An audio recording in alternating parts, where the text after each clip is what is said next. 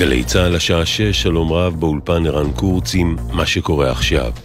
פעוט בן שלוש ממודיעין עילית במצב קשה לאחר שככל הנראה נכנס לרכב בחניית ביתו ושהה בו זמן ממושך. חובשים ופרמדיקים של מגן דוד אדום שהגיעו למקום מצאו אותו כשהכרתו מעורפלת וגופו חם מאוד. הם קיררו ופינו אותו כשמצבו קשה מאוד אך יציב לבית החולים שערי צדק בירושלים. ברקע ההתקפות של חברי הקואליציה גם על ראש השב"כ, ראש הממשלה בנימין נתניהו שוחח עם ראש השב"כ רונן בר וגיבה את פעולות הארגון. שר המורשת עמיחי אליהו מעוצמה יהודית התייחס לדברים בריאיון לירון וילנסקי ואמר יש במערכות השונות תפיסת הכלה של הטרור הפלסטיני ואנחנו משנים אותה. אני חושב שיש תפיסות שחלחלו לתוך המערכת, תפיסת אה, העולם של קובעי המדיניות של להכיל את הטרור הפלסטיני, והתפיסה הזו, אנחנו לאט לאט מוציאים אותה החוצה. אם המלך הולך עירום, אנחנו נגיד שהוא הולך עירום. הקפאת הכספים לרשויות הערביות. חבר הכנסת מנסור עבאס תוקף בריאיון ליומן הערב של גלי צה"ל את החלטת שר האוצר סמוטריץ' לעצור מימון תוכנית החומש לפיתוח מזרח ירושלים בגלל שחלק מהכסף מגיע לסטודנטים תומכי טרור כלשונו.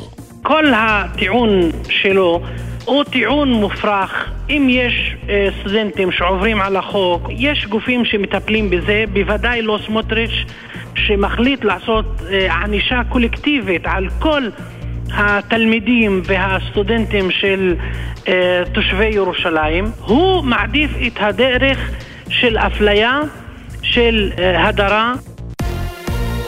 תנועת אמהות בחזית דורשת לשחרר את החיילת שנשלחה למחבוש לאחר שהשתתפה אתמול בהפגנת התנועה. פרסם את הפרטים לראשונה כתבנו לענייני צבא וביטחון דורון קדוש.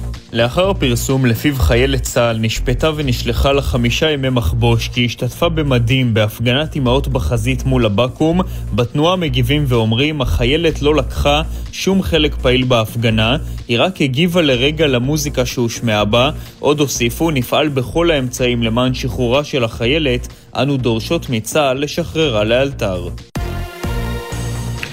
ישראל שלחה משלחת לקפריסין לסיוע בכיבוי השרפות המשתוללות באי. המשלחת שיצאה לפני זמן קצר כוללת שני מטוסי כיבוי אייר טרקטור, צוות של ארבעה טייסים, צוותי קרקע מיומנים, מומחים לשרפות יער ושישה טון חומרים מעכבי בעירה. המבצע נקרא כנפי האש והוא צפוי להיערך מספר ימים עד להשגת שליטה וכיבוי השרפות בקפריסין. ידיעה שהעביר כתבנו המדיני יניר קוזין. תחזית מזג האוויר למחר, תורגש הקלת מה בעומס החום. אלה החדשות.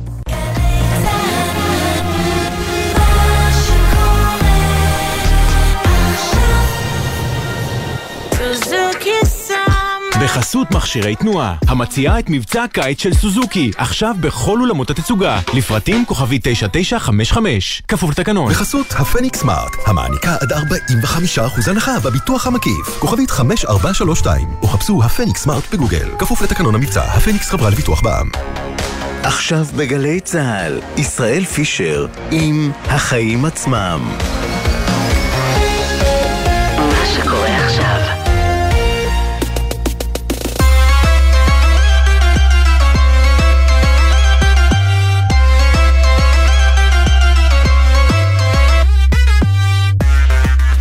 עכשיו בגלי צה"ל, שש וארבע דקות, אנחנו החיים עצמם, התוכנית הכלכלית-חברתית. תוכנית עמוסה, יש לנו היום, נדבר גם על נושא של הקפאת התקציבים לרשויות מקומיות ערביות. נשאל למה יש עיכוב בפינוי של מפרץ חיפה ממפעלים מזהמים.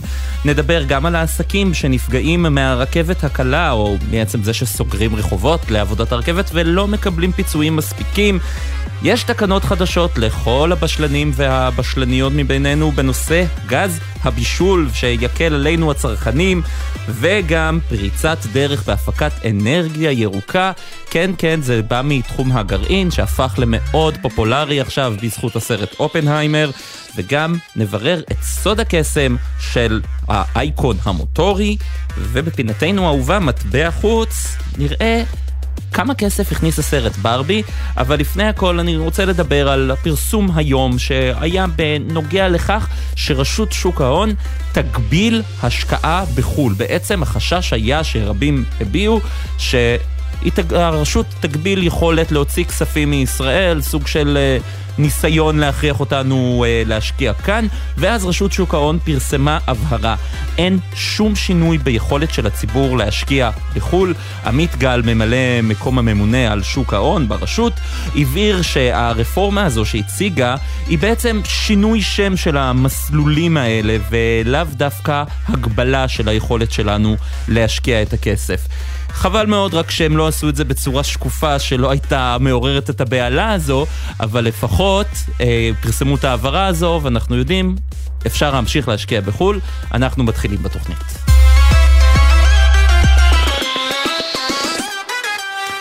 אנחנו מתחילים בנושא אה, שעורר סערה ביממה האחרונה בקשר להקפאת תקציבים בסכום של 200 מיליון שקלים לרשויות מקומיות ערביות. שר האוצר בצלאל סמוטריץ' התייחס היום לנושא ואמר שזו התחייבות של הקואליציה הקודמת, אה, דמי פוליט...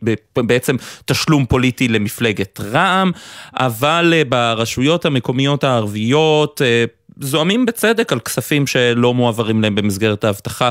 שלום לפירס אה, בדחי, ראש עיריית כפר קרא. שלום לך ולכל המאזינים. מה, מה המשמעות הזו מבחינתך כראש עירייה לכך שהסכומים האלה לא יועברו? לפני המשמעות, אה, ישראל, אה, זו החלטה חמורה שבעתיים. ראשית, קודם כל מנוגדת לכל ההמלצה המקצועית של משרד הפנים, אפילו של עובדי האוצר שבקיאים בעובדות, בקיאים בחשיבות הנושא וההסכמים שהיו קודם. דבר שני, המשמעות... זהו, אבל שר האוצר אומר שפקידי האוצר דווקא תומכים בהחלטה שלו. ממש לא מדויק. אה, אה, פקידי האוצר תומכים בעמדה המקצועית של משרד הפנים והם יודעים שכספים כאלה מגיעים לשלטון המקומי ולרשויות המקומיות הערביות הן על בסיס הסכם והתחייבות שלטונית שהייתה קיימת עוד לפני השר אה, סמוטריץ'. אבל בוא נלך צעד אחד קדימה ידידי.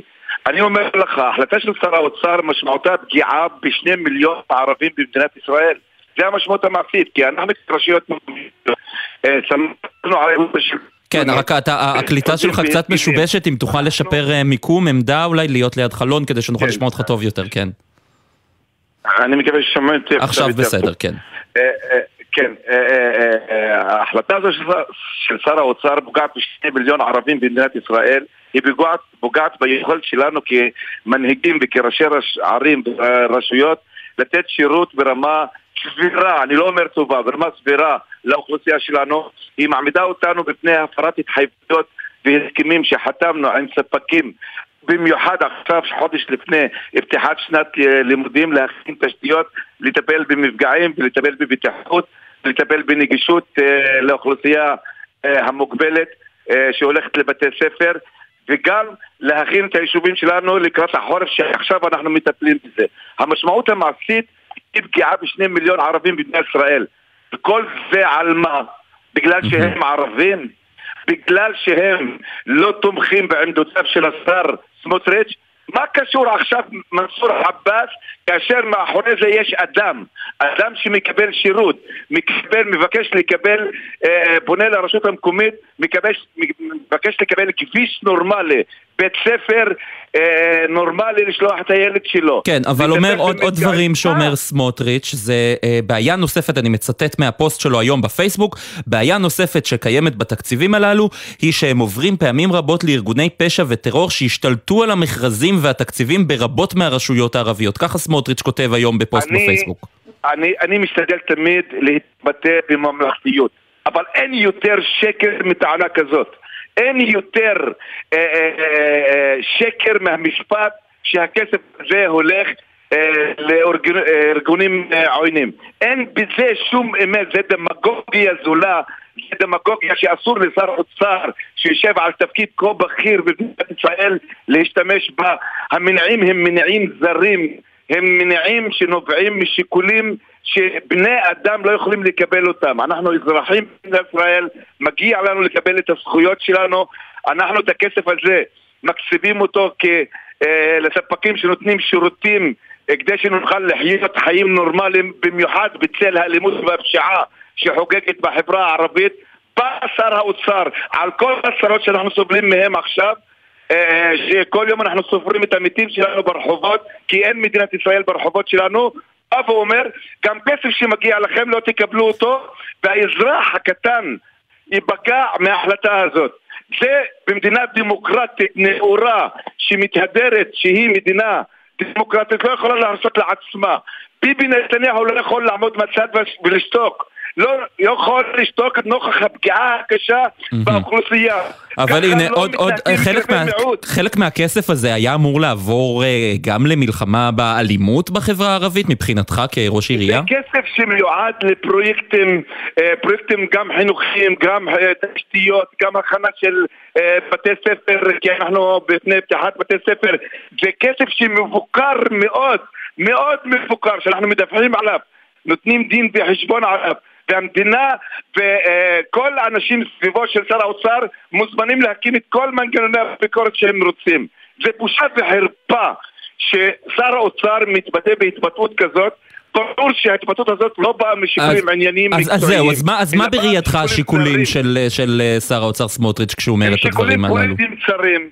הכסף הזה הוא רוצה להשתמש בו לצרכיו הפוליטיים במקומות שיכולים לתמוך במשנה שלו כשר אוצר, כאדם עם אג'נדה פוליטית שהיא שונה ממה שאנחנו חושבים. הוא רוצה לצמצם ולפגוע באוכלוסייה הערבית וצר לי שאני אומר את הדברים האלה, צר לי מאוד שאני אומר את הדברים האלה, ועוד מתווסף לתחושות הקשות והקיפוח שאנחנו חיים בתוך המדינה, בא שר האוצר וחיזק את התחושות האלה, אתה לא יודע מה היה לי היום ברשות המקומית.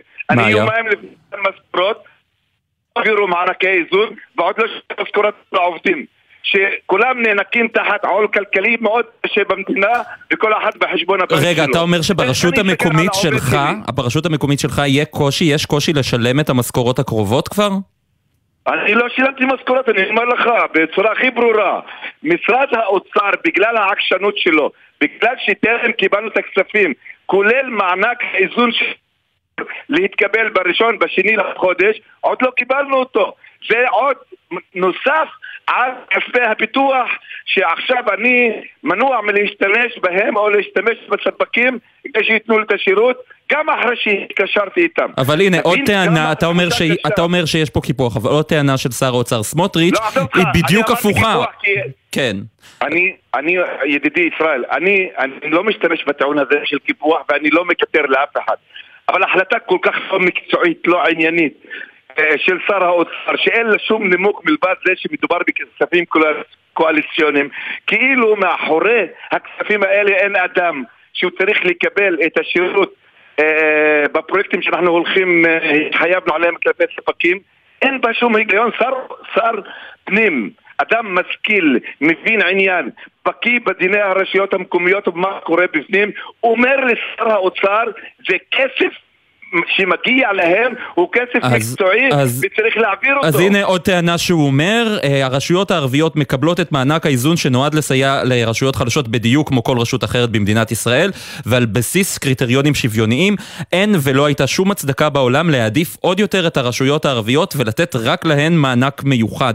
זה אלה עוד פעם דברים ששר האוצר כתב. אתה יודע, אני, אני, אני אשיב לך, אתה יודע כמה, מה המצב של הרשויות המקומיות הערביות? אין כמעט רשות ערבית במדינת ישראל שלא סובלת מגירעון. אין רשות ערבית שמקבלת תקציבים כמו שמקבלת כל רשות יהודית במדינת ישראל. אין כמעט 95% אה, אה, מהרשויות המקומיות הערביות אין בהם אזורי תעשייה ואזורי תעסוקה שמכניסים להם ארנונה כמו שיש ברשויות אה, היהודיות. הרשימה ארוכה. אני רוצה להגיד לך באופן חד משמעי מה הטענה של משרד האוצר ושר האוצר בעצמו היא טענה מקפחת ממדרגה ראשונה, היא בלתי עניינית, בלתי מקצועית, אין לה הצדקה מלבד שיקולים צרים, אה, שיקולים של פוליטיקאי שמסתכל אה, בתוך החור ולא מסתכל על החברה ולא מסתכל על האדם, הוא מועל בתפקידו כאשר הציב לעצמו לפגוע בחברה הערבית ובמיעוט הערבי באמצעות הכוח שיש לו על כיסא שר האוצר. פירס בדחי, ראש עיריית כפר קרא, תודה רבה לך על הדברים הללו. תודה לך.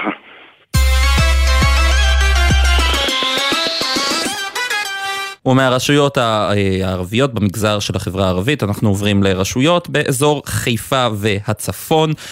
יש תוכנית לפינוי אה, המפעלים אה, המזהמים במפרץ חיפה, תוכנית שרוב ראשי הרשויות באזור בעצם מגבים אותה, תומכים בה, אבל ישיבה שהייתה אמורה להיערך ב-4 ביולי בנושא הזה במועצה הארצית לתכנון ובנייה, נדחתה, לא רצו לקיים אותה לפני הבחירות לרשויות המקומיות, אה, נדחתה בלחץ של אה, ראש עיריית קריית אתא, כך פורסם היום בכלכליסט, וזה בעצם דוחה את כל הרעיון הזה של פינוי מפרץ חיפה ממפעלים מזהמים.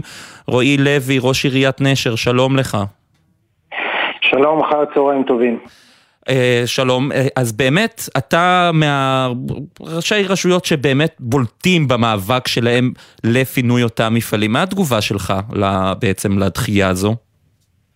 תראה, אה, כרגע אנחנו למדים על הדחייה הזו, על הסיבה שלה כביכול מעיתון כלכליסט, האמת שאני בקשר מאוד טוב עם ראש עיריית קריית אתא, אנחנו יושבים ביחד גם בדירקטוריון המשותף של בז"ן ואני לא מכיר שאיזה אירוע שזה נדחה בגלל אה, לחץ כזה או אחר. אני כן יכול להגיד לך שיש חשש מאוד גדול של כולנו אה, לעתיד לבוא. אה, יש קונצנזוס מלא בעניין של פינוי המפעלים ואני תומך ואני פועל בנושא הזה כבר שנים רבות, או טרם היותי ראש עיר, אה, לפינוי המפעלים וכמה שיותר מהר.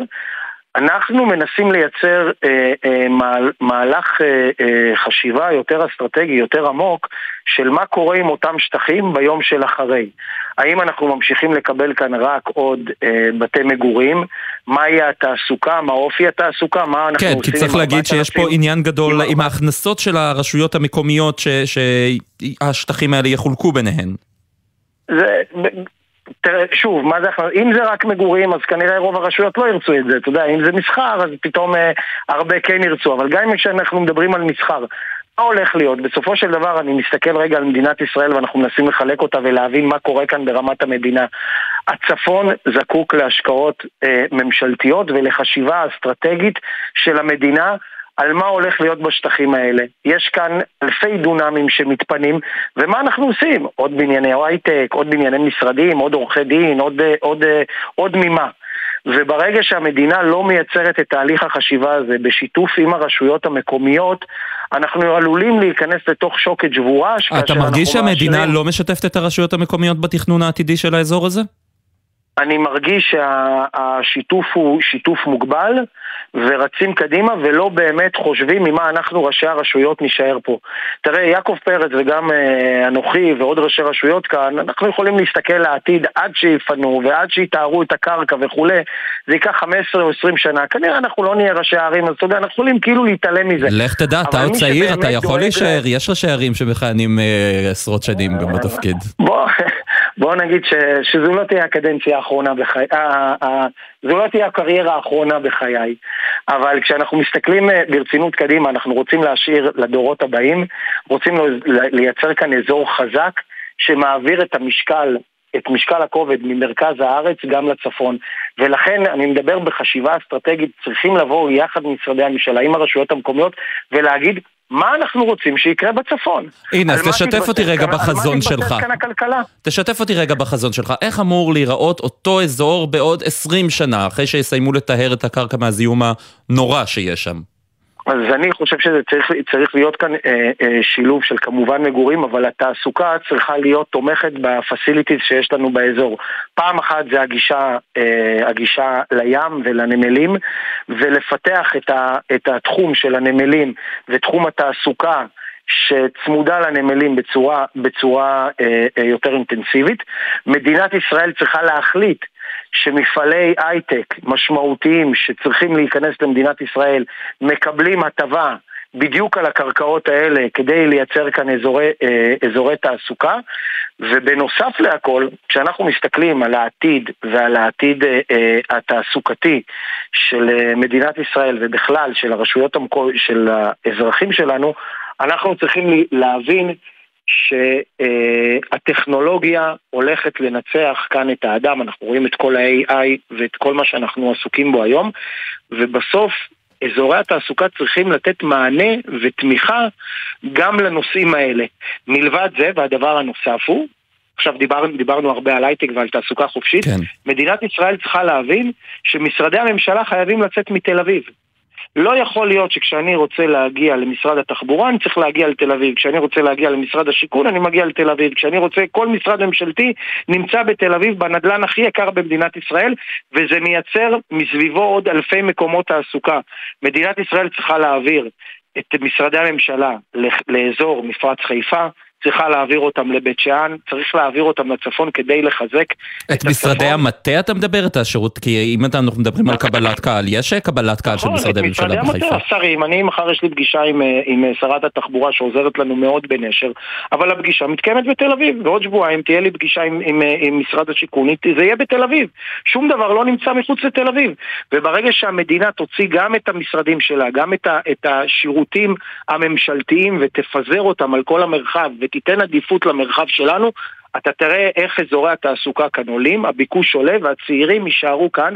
אתה יודע, והכי חשוב, נפסיק להיות רק מדינה של גוש דן, אלא נהיה גם מדינה של צפון חזק ומשמעותי, שמשפיע על החיים הכלכליים במדינת ישראל. מה, מה בעצם הצרכים? אנחנו מדברים הרבה על השלטון המקומי והצרכים שלו. מה הצרכים של עיר כמו נשר כיום שלא מקבלים מענה מספק מהממשלה? Uh, תראה, אצלנו בעיר נשר אנחנו בנינו כלכלה מאוד חזקה uh, באמצעות uh, הכנסה של הרבה אזורי תעסוקה לתוך העיר. היום שתי שליש מהארנונה שלנו מגיעה מעסקים, כך שאנחנו מבחינה כלכלית נורא יציבים. מה שאני, מה שאני הכי צריך, שפשוט לא יפריעו לי. אה, אה, כלומר? אתה בטח שמעת על קרן, על קרן הארנונה שמפריעה לנו להתנהל. משרדי ממשלה שמפריעים לנו בפיתוח של העיר. אני יכול להגיד לך על התקלויות שיש לנו ברמ"י והתקלויות שיש לנו עם, עם אה, משרד להגנת הסביבה ועם משרד התחבורה. אנחנו מנסים, לפעמים הבירוקרטיה מאוד מעכבת את היכולת שלנו להתפתח, וזה כל, אתה יודע, זה כל ממשלות ישראל, זה כל הזמן. השלטון המקומי צריך עצמאות. לתת לנו לנהל את העיר שלנו כמו שאנחנו מבינים, כמו שאנחנו רואים. ואתה יודע, בקורונה, כשהמדינה פעלה בחוסר ודאות, הטילו עלינו ראשי הרשויות משימות שאפילו לא ידעו מה לתת. ואנחנו לקחנו בעצם את המושכות ואת האחריות וניהלנו את זה בצורה מצוינת. אז היה שיח כזה שמתחילים לשחרר לרשויות המקומיות יותר סמכויות וכולי. ובמקום לעשות את זה הולכים אחורה. אז נכון שעיריית נשר קיבלה שנה שלישית ציון 100 בכוח אדם והיום אנחנו יכולים להתנהל בענייני כוח אדם בצורה יותר עצמאית. אנחנו רשות איתנה, קיבלנו ניהול תקין, אז גם בתחום של הכספים, אבל אני זקוק לזה בתחום של התכנון, בתחום של הכבישים, בתחום של הכספים. תנו לי לייצר תוכניות חומש.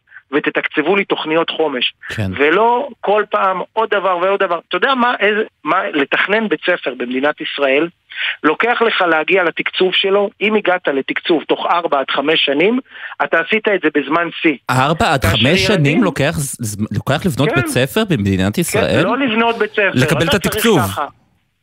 זה לפני התקצוב, יש לך תהליכים, אני לא רוצה להעלות את המאזינים, אבל בקצרה, אתה צריך קודם כל שיאושר לך בכלל, יכירו לך בצורך, ואז אחרי שמכירים בצורך עובר עוד שנה עד ל... אה, אה, תקבל כסף לתכנון ראשוני, ואז אתה צריך פרוגרמה, ואז עד שאתה מקבל את האישור לפרוגרמה, אחרי שאתה מקבל את האישור לפרוגרמה, אתה צריך להיכנס לוועדת תקצוב, אם פספסת את ועדת התקצוב, אתה וואו. צריך להמתין עוד חצי, עוד חצי שנה.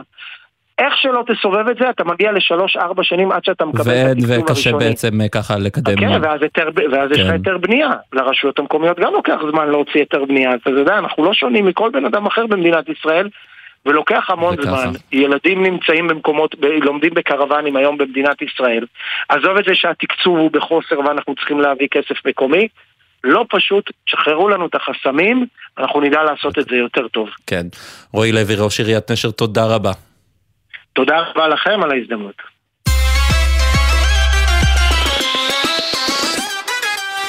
בשעה טובה יש תאריך פתיחה לרכבת הקלה ביום שישי בעוד שבועיים, ב-18 באוגוסט.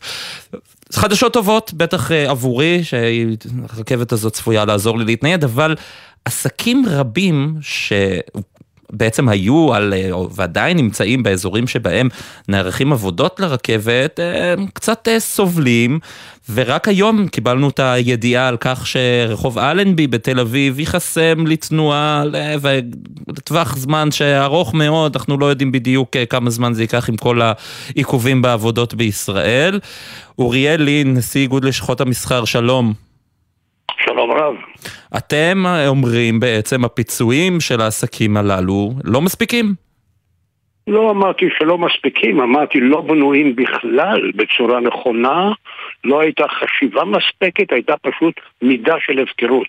כלומר? תראה, כלומר שהתוואי של הרכבת הקלה לא התחיל אתמול. לפני שנים, מספר שנים גדול. היו דחיות רבות.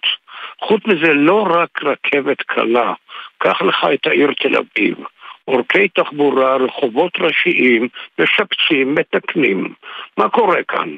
יש לך הרבה מאוד סוחרים שהחנות שלהם נמצאת בצדי המדרכות ברחובות שעוברים עכשיו שיפוץ, אם בשביל הרכבת הקלה או בשביל לפתוח רחובות או לייפות רחובות, אין זה משנה. הבעיה המרכזית היא שבתוך המפעל הענק הזה, וזה מפעל ענק היום, כפי שכולנו רואים, יש לך פגיעה קשה מאוד בעסקים, עסקי מסחר שנמצאים בצידי הרחובות, משום שהנגישות של הציבור אל עסקים אלה נמנעת. אז מה צריך לעשות בעצם? מה לא נעשה עכשיו שצריך לעשות? צריך לעשות, אבל אני רק אומר לך שגם דוח מבקר המדינה בנובמבר בא ואומר לנו שאף אחד לא פעל כפי שצריך כדי לתת פיצוי לעסקים האלה. תראה, כשיש מצב של מלחמה ויש ירידה חדה במחזור, אנחנו נותנים לעסקים פיצוי, כי אנחנו אומרים הם לא צריכים לשאת את נטל המלחמה. אותו דבר כאן, פיתוח תשתיות, זה נעשה לא בשבילם, זה נעשה בשביל כל הציבור.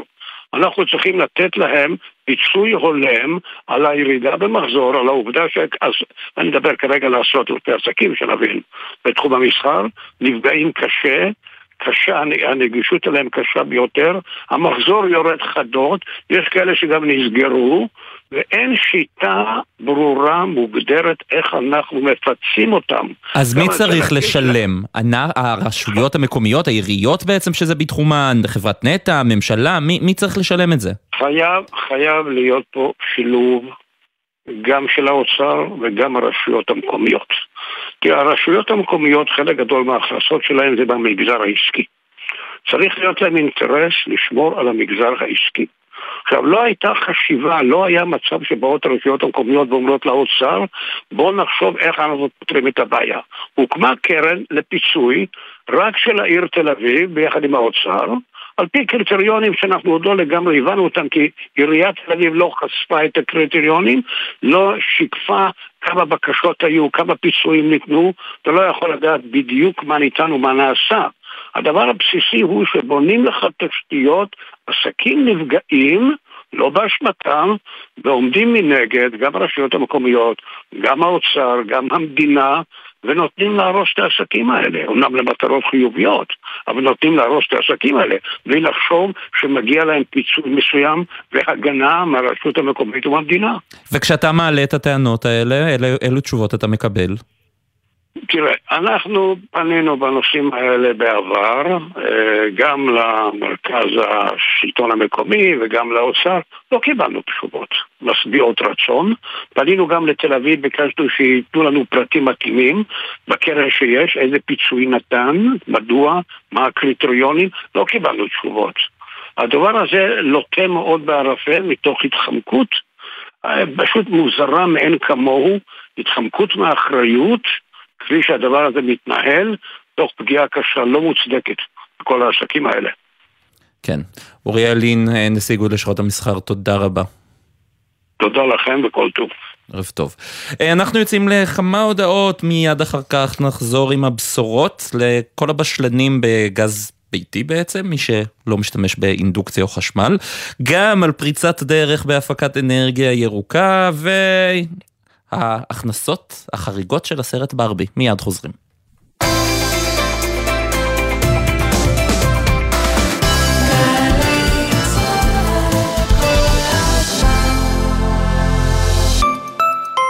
בטח שמעתם עלינו, האגף והקרן לחיילים משוחררים במשרד הביטחון. המקבצה שלך לאזרחות. אבל חשבתם פעם למה אנחנו... לאזרחות. זה משום שאנחנו מציעים הרבה יותר ממענק ופיקדון אישי. גם לימודים, הכשרות ומלגות וגם ייעוץ אישי והכוונה. אז היכנסו לאתר שלנו, תנו לנו להיות... המקבצה שלך לאזרחות. השומר, הבלם, הבלמח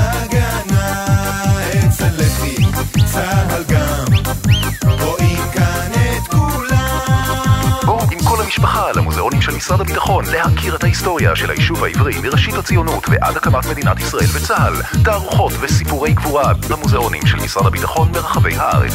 חייבים לבוא לראות. המוזיאונים של משרד הביטחון. חפשו אותנו בגוגל. מגיש אגף משפחות, הנצחה ומורשת במשרד הביטחון. ליאת, את לא חיה בבית מלון! בואי להוריד את הכביסה מהחבל! נמאס לכם לגור אצל ההורים ואתם רוצים תואר ראשון חינם? אילת רילוקיישן. גם תואר ראשון חינם במגוון תחומים. גם עבודה שווה במלון מפנק. גם מגורים במחיר מצחיק. וגם חוויות לכל החיים. לפרטים חפשו עכשיו בגוגל אילת רילוקיישן. תואר ראשון חינם. מספר המקומות מוגבל. עיריית אילת והתאחדות המלונות אילת. רילוקיישן עלק! כשהשמש עולה כשהשמש עולה, נפרדים מחופני כהן, זיכרונו לברכה. מופע מיוחד לזכרו בהשתתפות שלמה ארצי, הפרויקט של רביבו, ציון גולן, מיקי גבריאלוב, אביבה אבידן, שגיב כהן, בועז שרעבי, יהודה קיסר, רמי דנוך ואבנר גדסי. מנחה ירון אילן, ניהול מוזיקלי, צור בן זאב. הערב בשמונה, בית העם מיכל התרבות רחובות, ובשידור חי בגלי צה"ל. קיץ. השמש קופחת בבסיס, חם במדים, והשמירות מתישות. ומה שהכי בא לכם זה איזו קולה מרעננת. קולה של אימא, במהדורת קיץ חדשה ורעננה. התוכנית המיתולוגית מתרחבת לשעתיים שידור, קיציות, מחדשות ומרגשות. קולה של אימא. שישי, עשר בבוקר, גלי צה"ל. עכשיו בגלי צה"ל, ישראל פישר עם החיים עצמם. חזרנו אליכם, ואני לא יודע מה איתכם, אני מבשל בדרך כלל בבית בקיריים אה, חשמליות, אבל אני יודע, יודע, יודע שרוב האנשים משתמשים עדיין בגז בישול, גפ"ם מה שנקרא, גז פחמימני מעובה, ומשרד האנרגיה בעצם הכריז על אה, בשורה לצרכנים של, אה, של גז בישול. חן בר יוסף, ראש מינהל הדלק והממונה על הגז במשרד האנרגיה, שלום. שלום, צהריים טובים. אז מה, מה זו הבשורה הזו הגדולה שאתם אה, מכריזים פה עליה? אה, גז בישול, כמו שאמרת, אמנם יש כבר לא מעט אנשים שעברו להשתמש בקרן חשמליות או באינדוקציה. תכף נברר אבל... מה יעיל יותר, את זה נשאיר לסוף, תכף נשאל אותך גם מה יעיל יותר, מה טוב יותר, אבל קודם מה, מה התקנות. בקיצור, אה, אבל יש עדיין אה, סדר גודל של למעלה משני מיליון בתי אב שעושים שימוש בקיריים על בסיס אה, גז ביתי או גפ"ם, כמו שציינת. למערכת הזאת יש כל מיני אספקטים, שהאספקט המרכזי שלה, שבו טיפלנו כבר במשך שנים, היה האספקט הבטיחותי, ובאמת דאגנו גם שמי שנותן את השירותים האלה יהיה עם רישיון ויהיה עם סטנדרטים ותקנים שבהם הוא עובד. אה, אבל אה, הרבה מאוד שנים לא הצלחנו ליצור סטנדרטים בנושא הצרכנות. עכשיו, למה צריכים סטנדרטים בנושא הצרכנות מעבר למה שיש בחוק הגנת הצרכן? כי למעשה לגז אנחנו לא ממש יכולים לקבל את ההחלטה על הספק בעצמנו. על מנת לשנות את ספק הגז בבניין צריך רוב של למעלה מ-50% ויוצא שאנחנו קצת לקוחות שבויים ולפעמים לא כל כך קצת. נכון, זו, זו בעיה חמורה עם אה, זה, וזה גם לא תמיד מאוד שקוף ההתנהלות הזו של החברות. אה, נכון, אז בזה באנו לטפל, ולמעשה הטיפול גוזר באמת ממשקי תשתית אחרים, אה, כמו שיש לנו בחשמל סטנדרטים, וגם במים, מול תאגידי המים העירוניים. ובעצם מה שרצינו זה שיהיה ברור לציבור וגם לחברות מהו סטנדרט השירות שהן מחויבות לתת לנו בתור ציבור.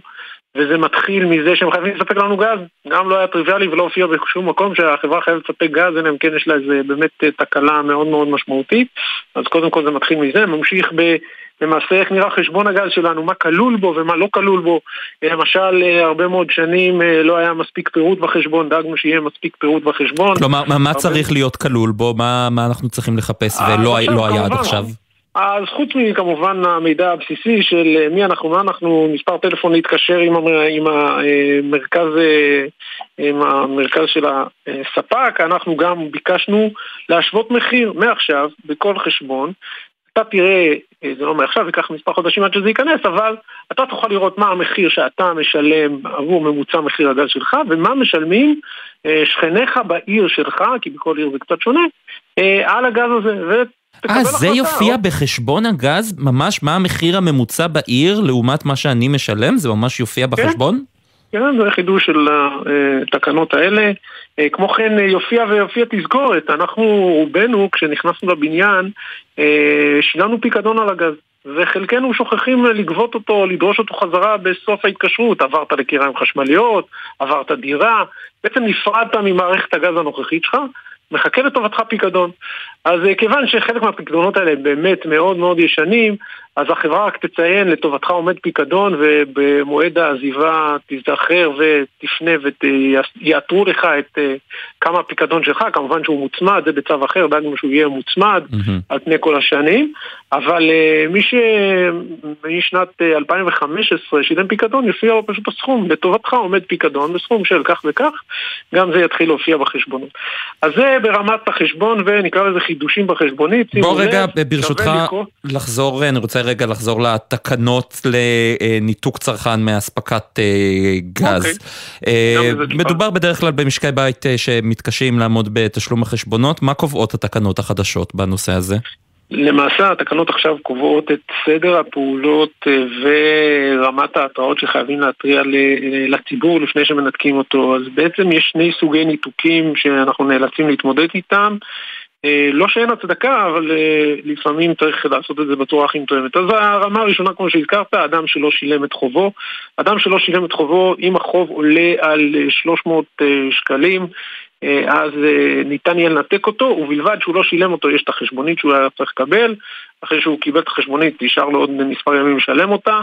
רק 30 יום אחר כך ולא קודם אפשר יהיה לפנות אליו ולהתחיל מולו תהליך ניתוק שכולל התראה לפני ניתוק פלוס הודעה טלפונית ובסוף הודעה ממש בפתח הדלת שאומרת אנחנו מתכוונים לנתק אותך ונותנים לו הזדמנות לחזור ולשלם. אז מקרה אחד זה באמת סכום כזה, מקרה השני זה אם הוא לא שילם שלושה חשבונות רצופים זאת אומרת, במהלך השנה לא שילם את החשבון הראשון, השני, השלישי, למרות שזה לא הצטבר, לא הצטבר עדיין לסכום של 300 שקלים, עדיין, בן אדם כזה, אין צפי שהחברה תמשיך לספק לו גז. וזה נועד למנוע מצב שבו אנשים באמת שמתקשים לעמוד בתשלומי החשבונות, יוכלו לנתק אותם באופן מיידי, ראינו דבר, דברים כאלה גם בחשמל ובמים שעשו את זה.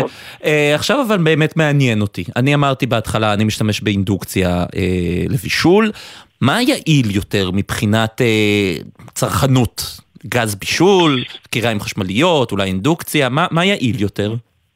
אז אה, בתוך משק החשמל האינדוקציה יותר יעיל מהקיריים החשמליות, האינדוקציה הוא הכי יעיל שיש, אה, בטח ברמה של תשלומים שוטפים. נכון שצריך לזכור שהמעבר לאינדוקציה הוא, קורא, הוא כרוך במה שנקרא עלות ראשונית. כשהקיריים עצמן יקרות יותר. הקיריים עצמן יקרות יותר ויש את uh, סט הסירים שצריך להתאים למרות שהיום רוב הסירים כבר הם די מתאימי אינדוקציה אבל צריך לוודא שכל הסירים שאתה הולך סירים אתה הולך להשתמש בהם מתאימים. החסר הזה גורם לאנשים קצת להירתע כי לפעמים באמת כשאתה משווה אתה יודע אתה בא לחנות uh, החשמל הקרובה לביתך אז uh, אתה, זה נראה לך קצת יותר יקר אבל בטווח הבינוני והארוך, בטח אם אתה גר באזור המרכז ומחירי הגז שם לצערנו קצת פחות זולים, במקרים האלה יש סיכוי שהמעבר לחשמל יהיה לך גם יותר יעיל, גם יותר בטוח, ולכן יש בו, הוא משתלם. ממה בעצם נוצר הפער של מחירי הגז מאזור לאזור בארץ? הוא נוצר כתוצאה מצריכה. בעצם יש פה עלות קבועה מאוד לא קטנה. יש פה מערכת גז שהיא גם צובר שמוטמן בתת הקרקע, גם צינורות, גם מערכת טכנאים סובבים, שאתה לא תמיד רואה אותם, אבל עוסקים במערכת שלך, מערכת חשבוניות או בילינג, גם לה יש עלות. וכל זה בסוף אמור להיות מועמס על כמות לא מאוד גדולה, אנשים צורכים שניים וחצי, שלושה קילו גז בחודש, שזו כמות מאוד לא גדולה. ואז לספק את זה מול המחיר, נקרא לזה הסיטונאי של גז, נשווה את זה רגע לבנזין, או זה, תחשוב, לתחנת הדלק, אתה מגיע בעצמך, כן. עם הרכב שלך, נכון שיש בה משאבת דלק, אבל כולנו באים לשם, והוא רק מוציא לנו דלק, מקבל את כל הדלק במשאית אחת.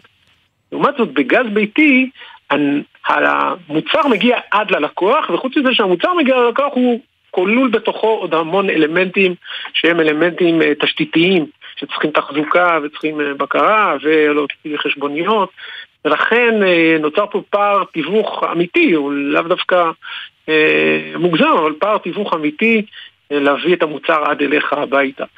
כן. אה, ולכן יש פה פער, והפער בין ערים שונות הוא הרבה פעמים פער של כמויות. מי שצורך כמויות גדולות, גם אם הוא נמצא במרכז הארץ, אבל הוא יודע לשאת ולתת והוא צורך כמויות גדולות, המחיר שלו ליחידה יהיה יותר נמוך. כן, חן בר יוסף, ראש מינהל הדלק והממונה על הגז במשרד האנרגיה, תודה רבה. בשמחה, קודם.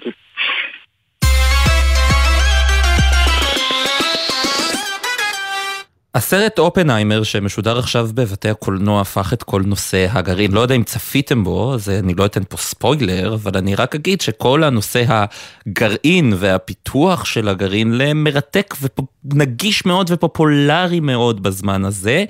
והיום גם התפרסמה ידיעה שבפעם השנייה בתוך שנה יש פריצת דרך, דרך בתהליך של הפקת אנרגיה ירוקה. באמצעות גרעין. אה, כדי להבין מה זה אומר, נמצאת איתנו דוקטור נעמה חרית יערי, פיזיקאית גרעין ממכון דוידסון לחינוך מדעי. שלום. שלום. אז מה גילינו? גרעין זה תמיד מדליק, זאת אומרת, או, זה לא זהו. עכשיו. רגע, לפני שנכנסים לנושא, את uh, שמה לב שבעקבות הסרט uh, גבר העניין במקצוע שלך? Um, האמת שרק קצת, זאת אומרת, uh, לא מאוד אני שמה לב, אני אשמח אם, uh, אם יותר יתעניינו ויבינו שאין כמו פיזיקה, שזה מרתק וזה מדליק וזה מדהים, וגרעין זה עוד בכלל, זה ה...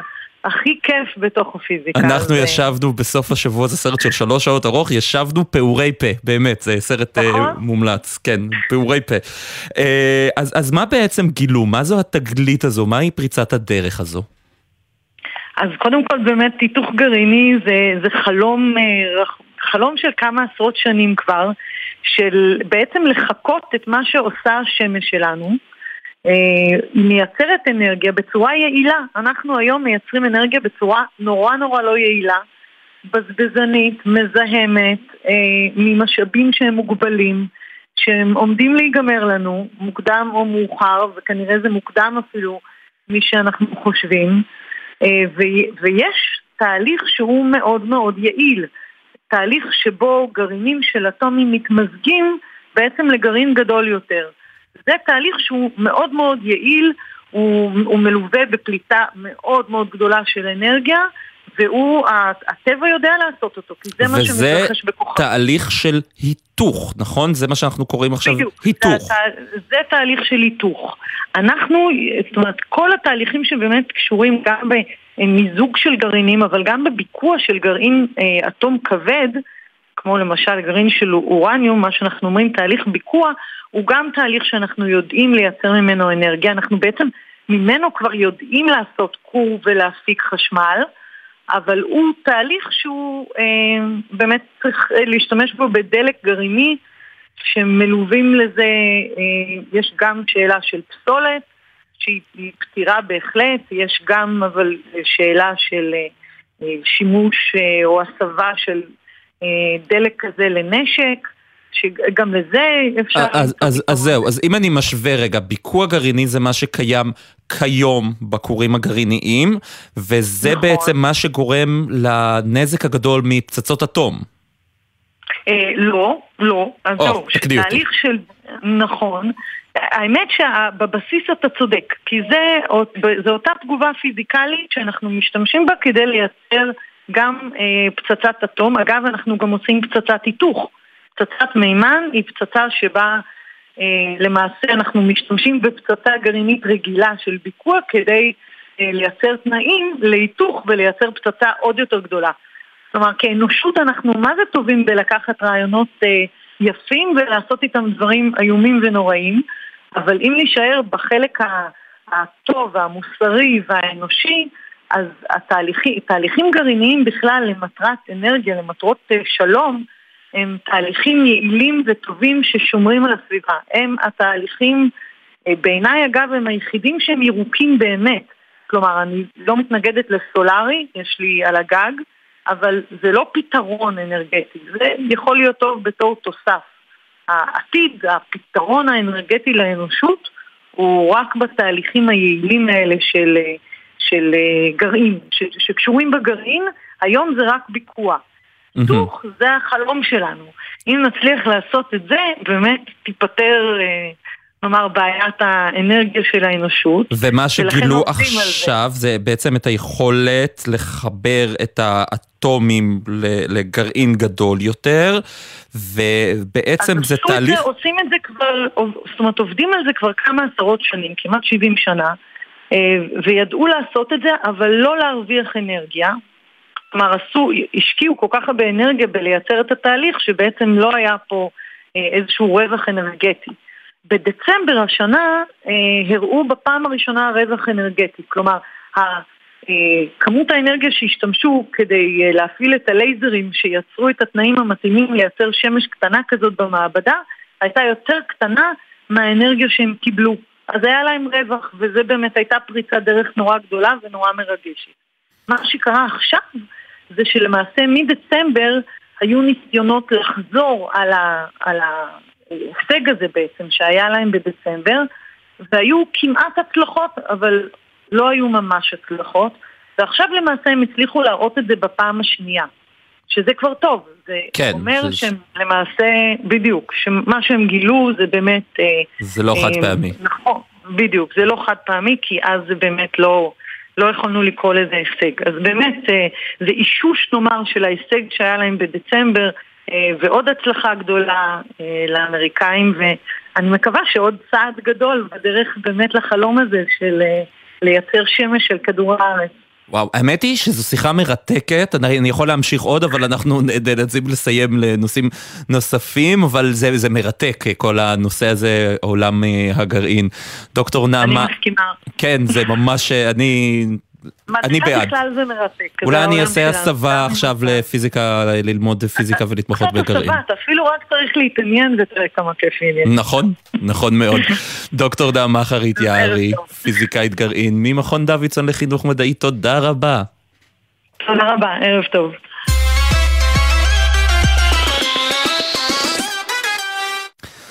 ועכשיו אנחנו עוברים לאייקון מוטורי, כן, אפשר להגיד שזה כבר, אה, המכונית שאנחנו נדבר עליה הפכה לאייקון, זוהי טויוטה לנד קרוזר, שבשבוע שעבר נחשף דור חדש שלה, אני לא יודע מה איתכם, הרשת גועשת מהמכונית, מנתחים את העיצוב, את היכולות, וגם הם הוציאו גרסת רטרו חדשה של אותו דגם משנות ה-70. בועז קורפל, עיתונאי רכב, מעולם הרכב של ערוץ הספורט, שלום. שלום שלום, באמת באמת שיש כאן התרגשות uh, גדולה מאוד והדבר הנפלא הזה יגיע אלינו uh, בתחילת השנה הבאה. זהו, אז, אז מה סוד הקסם של הלנד קרוזר? אנחנו באמת רואים אותו מטרוריסטים במדבריות ועד אנשי uh, הצלב האדום בכל מקום בעולם, איך הרכב הזה הפך לכל כך פופולרי? כן, הייתי שם בצד את הטרוריסטים, אותם מעניינת דווקא טויוטה אחרת ולא הלנד קרוזר, כזאת שיש לה ארגז פתוח, אתה יודע, ואפשר להציע שם את, כן. כל המלוכ... את כל המלוכלכים האלה. אבל אה, בוא נשים את זה רגע בצד.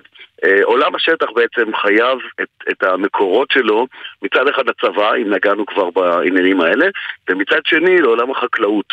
בעולם של הצבא זה התחיל עוד במלחמת העולם השנייה, כאשר האמריקאים אה, אפיינו, הצבא האמריקאי, צבא היבשה האמריקאי, אפיין את הרכב לכוחות היבשה שהיו אה, עסוקים בפלישה לאירופה או בהצלה של היבשת, ומי שזכתה במכרז הייתה חברת ג'יפ, שהמציאה פשוט את הג'יפ.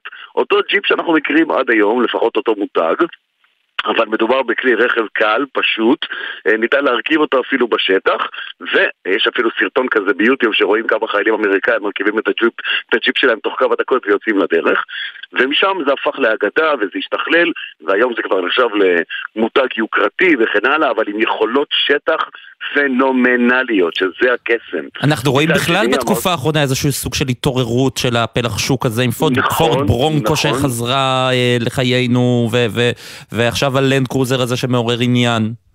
אה, ברונקו, אתה מזכיר לנו כמובן את המרדף של עוד של המשטרה. של אוג'יי סימפסון.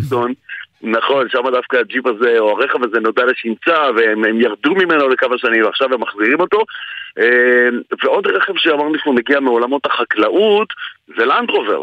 לנדרובר החל כרכב חקלאי, הדיפנדר התחיל כרכב חקלאי, או הריינג' רובר התחיל כרכב חקלאי, והפך עד מהרה לכלי רכב שהתהדר לו בעוד כל מיני דברים כאלה ואחרים, עד למצב שהמלכה עליה השלום אליזבת, היה לה אפילו אחד כזה שהיא נסעה בו, וזה הפך להיות לרכב מלכותי, ובסטנדרטים טכנולוגיים מטורפים, וזה העניין בעצם ישראל. אנשים רוצים לטייל בשטח, ורוצים לרדת לשם לא עם אותו ג'יפ קופצני שמקפיץ אותך והראש שלך פוגע בתקרה למעלה או ומרעיש וחם, הם רוצים לרדת עם הסלון הביתי שלהם לשטח. ומה זה שטח? כמה שיותר מאתגר, ככה יותר טוב. ואותו לנד קרוזר בעצם משלים את השלישייה הקלאסית הזאת של, של ג'יפ, לנד רובר וטויוטה, והוא הפך גם כן ברבות השנים, הוא התחיל כרכב אה, הרבה יותר ספרטני ממה שאנחנו מכירים היום, הרבה פחות משוכלל וכן הלאה, והוא עדיין פחות מהשניים שהזכרתי, אה, למרות שהמחיר שלו הולך ועולה עם הזמן, אבל הפערים נסגרים, ומאחר והוא כל כך נגיש בכל מדינות העולם, באפריקה, באוסטרליה, אה, אירופה ומקומות אחרים, חבר'ה פשוט מתים על הדבר הזה, מעמיסים אותו בכל תצורה שרק אפשרית. מחילוץ וטיול ואתגרי כך ואתגרי אחרת, והרכב הזה פשוט לא עוצר, פשוט לא עוצר, כמובן. כן, הוא גם יש לו את האמינות הגבוהה הזו של טויוטה, אבל אתה הזכרת פה נקודה מעניינת, שהמכוניות האלה היו באמת פעם כלי עבודה מאוד פשוטים, רעשנים, ואנחנו רואים את ה... עלייה, הפיכה בעצם של המותגים האלה למותגי יוקרה, מה שמרחיק את היכולת לטיולי שטח מהציבור הרחב, צריך להגיד את זה גם. תראה, יש בכל מיני רמות. אה, במידה מסוימת מי שידו משגת, כלי רכב כזה כמו של לנדרובר, אם אנחנו מדברים על הדיסקאברי או על הדיפנדר, או אם אנחנו מדברים על הצד השני, כמו שאמרנו, על ג'יפ, אה, כלים כאלה, המחיר שלהם באזור החצי מיליון וצפונה. אין הרבה כאלה על הכביש, אתה לא רואה בשטח, אתה לא רואה עשרות כאלה, וגם אם נגרד רגע בראש ונחשוב לעצמנו, אנחנו לא רוצים להיות בעלים של איזה דיפנדר ולהגיע איתו לשטח ומשהו יקרה שם והעלות תהיה מאוד מאוד יקרה. ואז יש גרסאות מקבילות זולות יותר. קח למשל את הג'ימני של ג'יפ. של, של סוזוקי. סליחה. כן. של סוזוקי, בדיוק. עדיין שומר על הספרטניות ועל המראה החמוד והקובייתי שלו. כן, קצת מקפץ בפנים, אבל עדיין יש מזגן ויש מולטימדיה ויש דברים שאפשר ליהנות מהם. קח אפילו בקצה העוד יותר הצידה, קח את הדסטר של דאצ'יה, שעד לא מזמן היה אפילו כלי רכב ידני ולא אוטומטי, אבל עם אמינות גבוהה ויכולים לטייל איתו ולצאת איתו לשטח ולעבור איתו כל מיני אה, אתגרים ושטחים ובין לבין, בתוך כל המנעד הזה, אין היום כמעט ולו יצרן רכב כן. אחד, אם זה מיפן, אם זה מאמריקה ואם זה מאירופה, שלא נותן איזושהי גרסה אחת או שתיים של רכבי פנאי, ככה קוראים להם אצלנו בשוק הרכב, רכבי פנאי. אה, סובארו למשל ידוע מאוד עם הפורסטר שלו, ואתה יכול לקחת רכב כזה, להשתמש בו רוב הזמן, כי ככה זה בעצם כולם, בנסיעות עירוניות ומשפחתיות, ובסופי השבוע גם לרדת לאיזשהו טיול שטח לים המלח או בסביבה. כן, מעניין. בועז קורפל, עיתונאי רכב בעולם הרכב של ערוץ הספורט, תודה רבה. תודה רבה, וניפגש בלנד קרוזר שלך. אה, הלוואי שיהיה לי, כן. תאמין, תאמין זה יקרה חביבי, כן. תאמין. תודה רבה, ביי.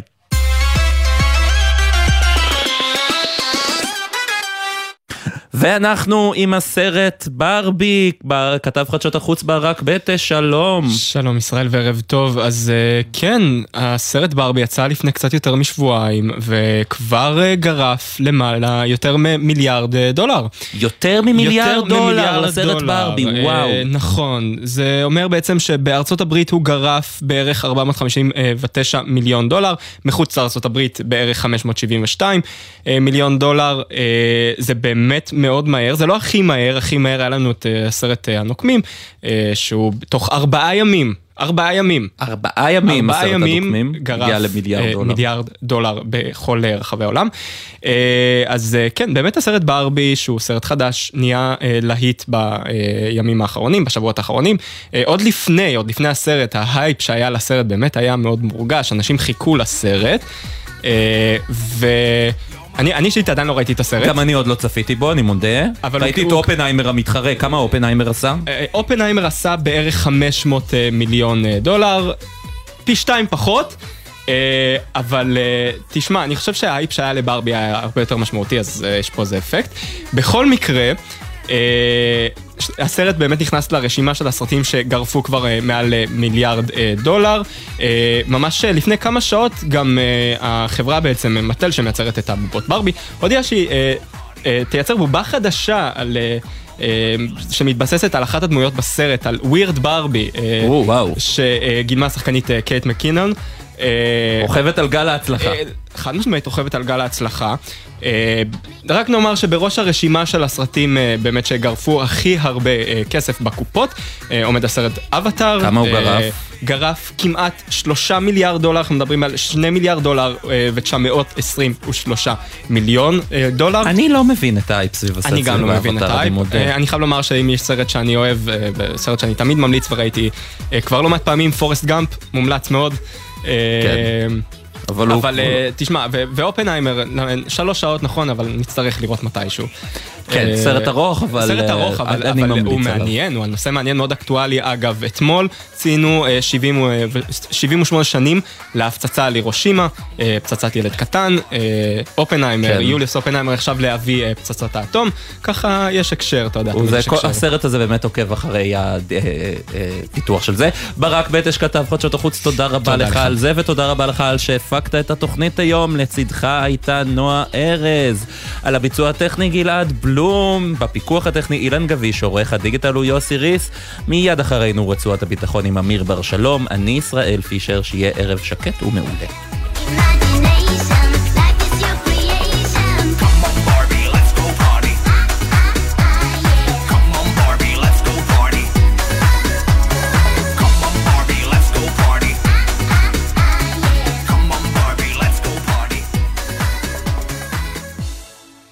בחסות הפניקס סמארט, המעניקה עד 45% הנחה בביטוח המקיף. כוכבית 5432, או חפשו הפניקס סמארט בגוגל. כפוף לתקנון המבצע, הפניקס חברה לביטוח בע"מ. בחסות אוטודיפו, המציעה מצברי ורטה לרכב, כולל התקנה חינם, עד תשע בערב. כי אם יש משהו יותר מעצבן מלהיתקע בפקק, זה להיתקע בחנייה.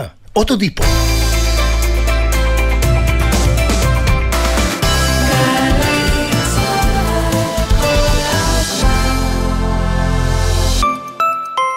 חוזרים מחו"ל? ודאו שאין לכם טרול בטרולי. צמחים, פירות, ירקות ודברי עט מחוץ לארץ עלולים לשאת מחלות ולחבל בחקלאות שלנו. חוק הגנת הצומח אוסר להכניס צמחים, פירות, ירקות ודברי עץ ארצה. ודאו שאין לכם טרולים בטרולי ותימנעו מקנסות. משרד החקלאות ופיתוח הכפר. השירותים להגנת הצומח ולביקורת. אה, אורי חזקיה! שקע ותקע? מכבודנו ובעצמנו. מצטער, זה לא זמן טוב. בדיוק עברתי דירה, ואני צריך להתקשר לחברת החשמל, לעדכן פרטים. להתקשר? אתה באמת מצחיק. תשלח וואטסאפ! וואטסאפ? שקע, תסביר. עברתם דירה וצריכים לעדכן פרטים בחברת החשמל? אפשר לשלוח וואטסאפ. חברת החשמל זמינים גם בוואטסאפ, במספר 055-7000-103. יזמים וקבלנים, קחו רגע שקט והקשיבו לים. הוא קורא לכם. הוא קורא לכם שלא להחמיץ את המכרז החדש של רשות מקרקעי ישראל ברובע שירת הים בנתניה. לאחר שיקום הקרקע והחזרת החוף לציבור, יצאנו לדרך. שמונה מתחמים למגורים, תיירות ופנאי, במיקום מושלם ברצועת החוף בנתניה, עם ים של אפשרויות. יזמים וקבלנים, אל תחמיצו את ההזדמנות.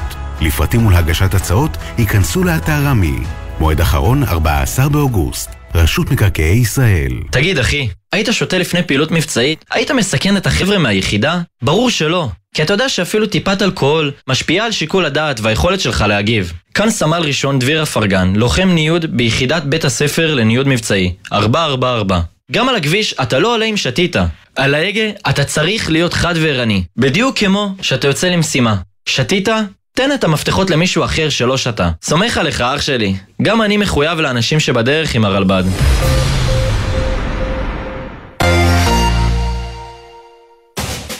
גולנצ'יקים ושריונרים לעתיד, מתגייסים מחר? גלי צה"ל מתייצבת איתכם בבקו"ם. יומן הצהריים עם אמיר איבגי, בשידור מיוחד מלשכת הגיוס בתל השומר, עם מתגייסי חיל השריון וחטיבת גולני. מחר, 12 בצהריים, גלי צה"ל. התיאטרון הקאמרי וגלי צה"ל מצדיעים למלחין והזמר מתי כספי. מופע מחווה עם הקלאסיקות הגדולות, בהשתתפותו ובהשתתפות מירי מסיקה, לאה שבת, עדי כהן, רויטל זלצמן, אוהד בן אבי, אלינור אהרון ועוד. מנחה נתן דטנר. שישי, התיאטרון הקאמרי, ובקרוב בגלי צה"ל. מיד אחרי החדשות, אמיר בר שלום.